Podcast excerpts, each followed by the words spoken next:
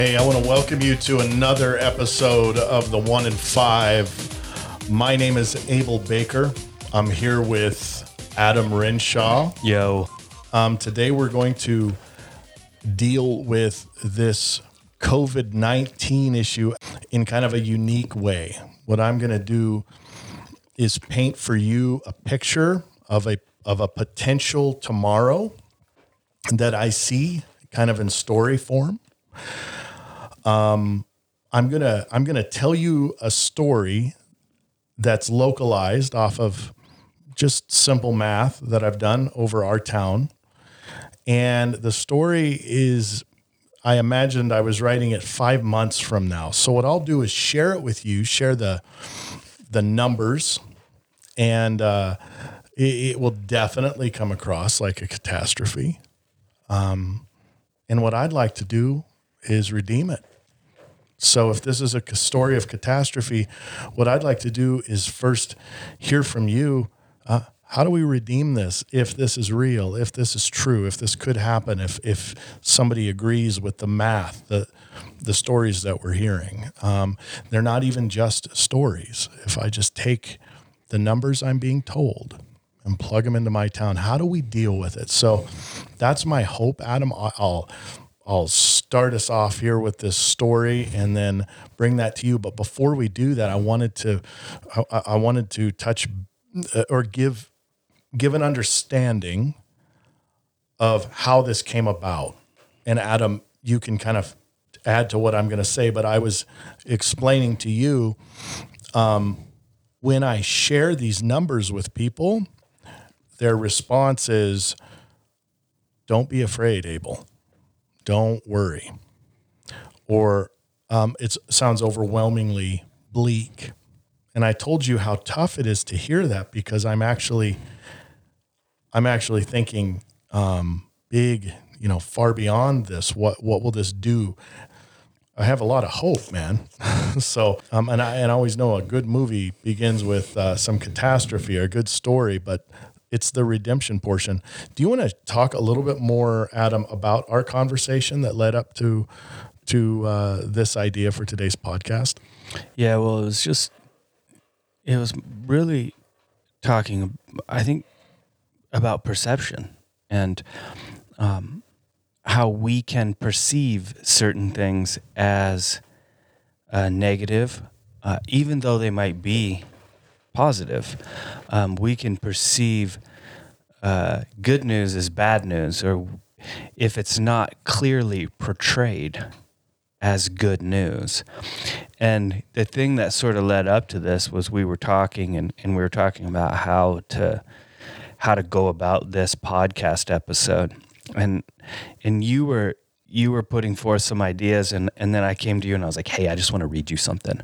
the, the positives, the, right? It's the good news. Yeah. Yeah. yeah. And, and that's what sort of sparked it because it caused me to realize that I do that. I like the thing that stuck out to me about what I was reading to you was it was called good news.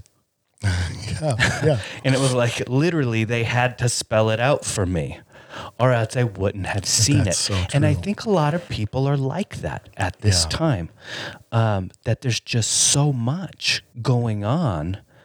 Um, and it's really um, uh, some of it, I don't want to say a lot of it, but some of it can be um, hard to get a hold of, hard to grasp, maybe negative. Um, uh, might mess with our heads a little bit. And so if it's not sort of clearly portrayed as, hey, um, this is positive, focus here on the positive, then people can can tend to just really focus on the negative. When I tell or talk to somebody about this, in my mind and heart, I'm expecting like, hey, let's think of some positive things that are going to come out of this. Without somebody to frame things and to help communicate. In other words, it's um, I need more than just myself in this time to communicate. Right. And the whole overwhelming picture is um, our town needs community to live. And here you and I were talking about the bleak the bleak numbers. Um, yeah.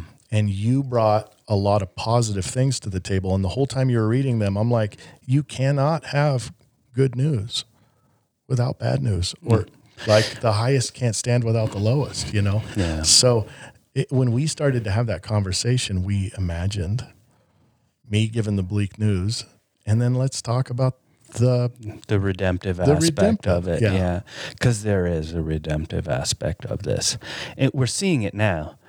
This uh, as this whole situation unfolds, as this story, so to speak, unfolds before us, um, as as the days march forward.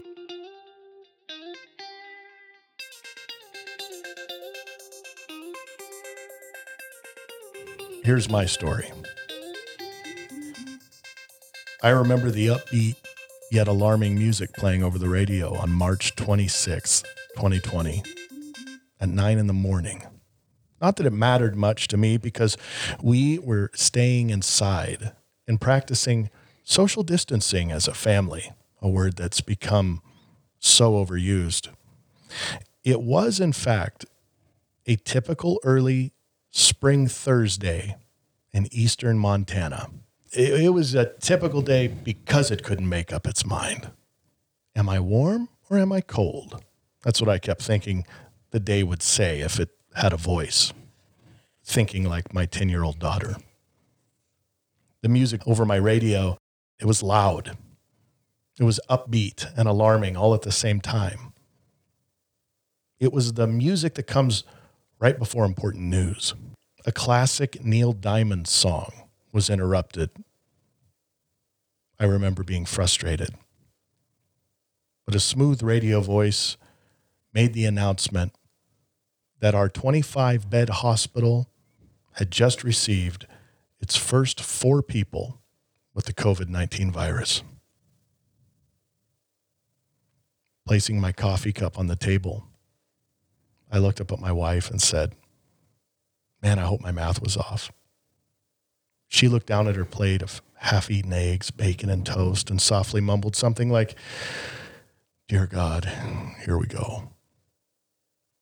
You see, three weeks before, I had crunched some Hardin, Montana numbers.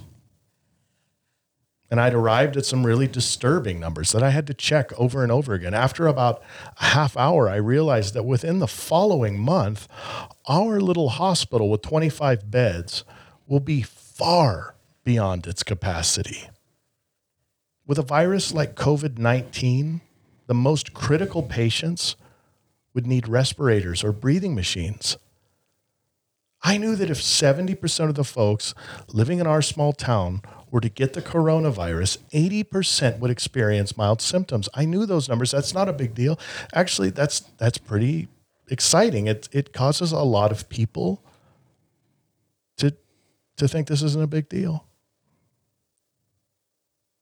it's not that those alarmed me.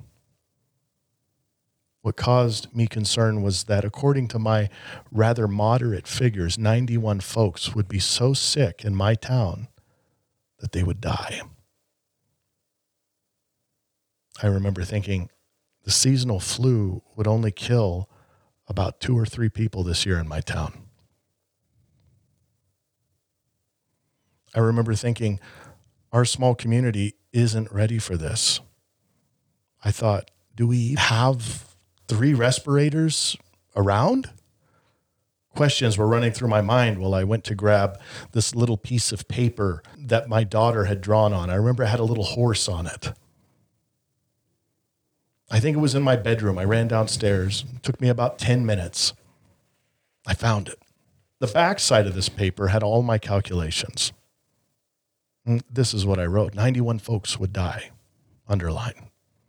I'd scribbled the number 430 because 430 people out of 2,686 people were likely to need critical care in my small town. Many of those people would need breathing machines. Wow, I wrote, circling and underlining, wow. I brought the paper from my bedroom upstairs to remind my wife. And she responded, and that's just Hardin. And I responded with, honey, I'm afraid this could be a total catastrophe. It was a catastrophe.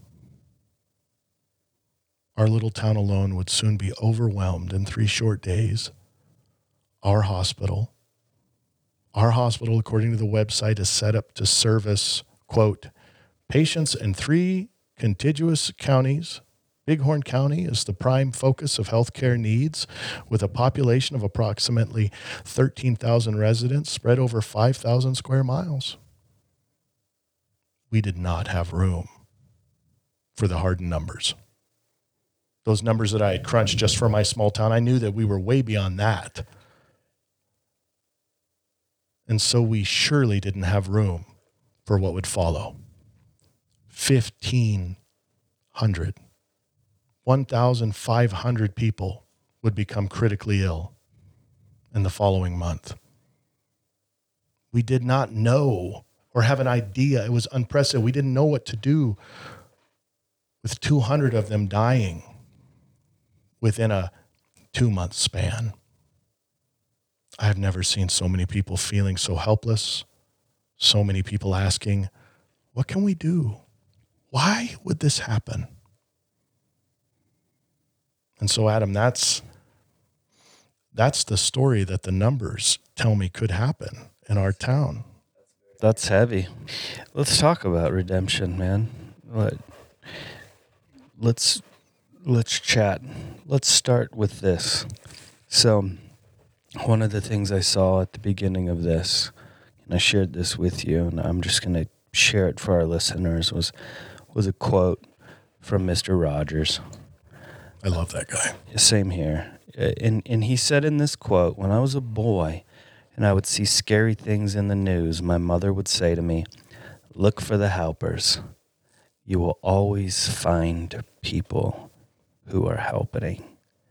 So, while that story that you just told does paint a bleak picture, I think um, that what it also does is it sets up a community um, to be resilient in this time and to step up uh, to the plate, to use a baseball analogy, which I'm really bummed we don't have right now as a yeah. part of all that's going on. Um, uh, we're missing baseball season, but to use a baseball analogy, to to step up to the plate um, during a time like this. So uh, let's.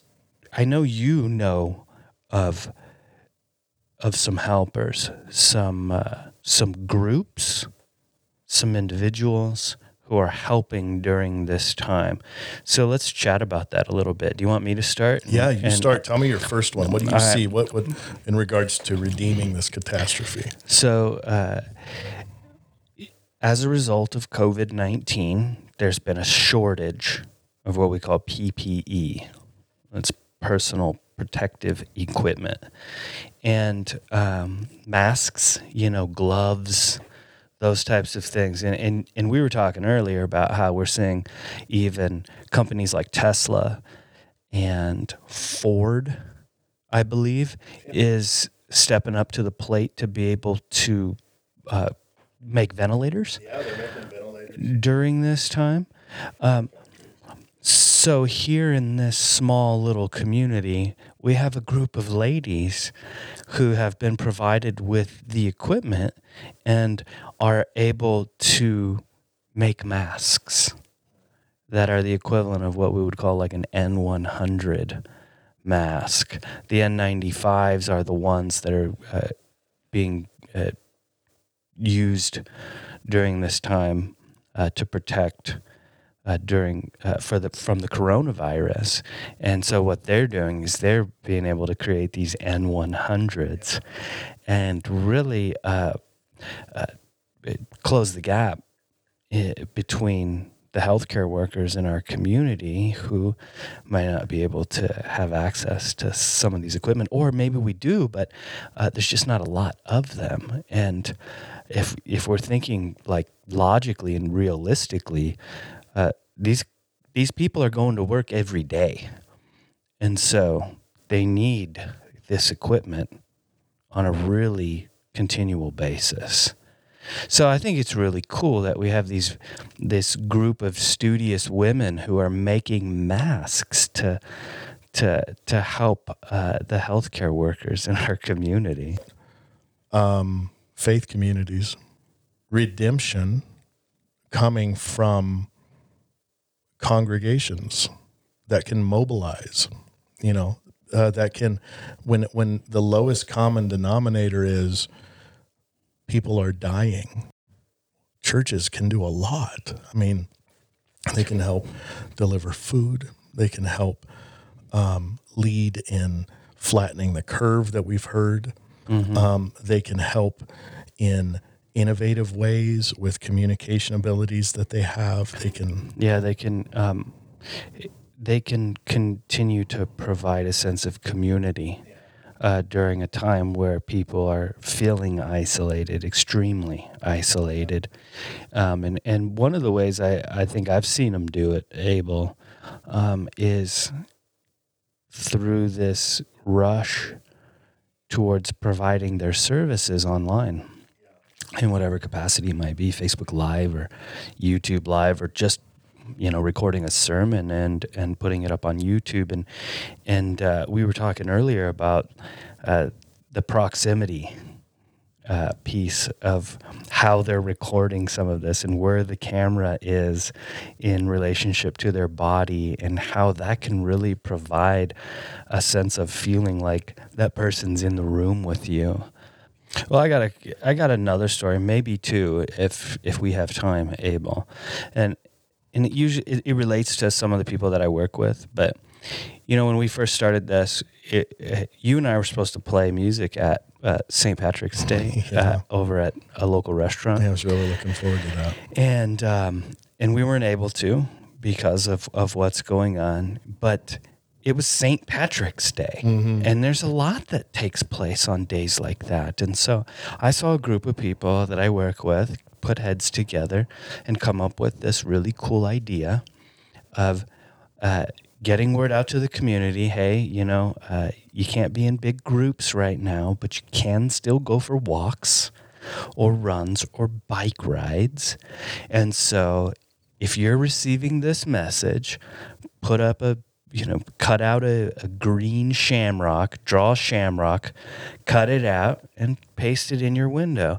And then as you're out walking, look at the windows of the houses that you're walking around and, and see how many shamrocks you can find. So I thought that was pretty cool. It so is. I mean, me and my it's family community. did it. Yeah, we we uh, we got three. We still have three shamrocks sitting in the window and, and a lollipop because we got uh, someone who didn't want to go the shamrock route. But uh, wow. uh, yeah, so I thought that was a really cool story about trying to create community during this time and really trying to give people ideas of ways to where they don't feel so stuck where they're at and then there was this uh, this last one that I heard. We have a we have a girl that works with us um, who is a yoga instructor, and uh, in in this local community, uh, since we're all working remotely um, and practicing social distancing, um, she got on one of our one of our uh, platforms, Teams is what we used to communicate with each other on video chat and and provided an online yoga class for 15 minutes to people at their desks and tailored it to people who were stuck at a desk and probably couldn't get out and move uh, very much um, or for very long and provided a little 15 minute yoga gig. Uh, to to the staff at, uh, at the place where we work. So it, just these really creative ways to to make people feel, I guess, like things are normal. Um, and I think that's part of this whole redemption piece. Yeah, and how do you have redemption? With how do you how do you even have a drama?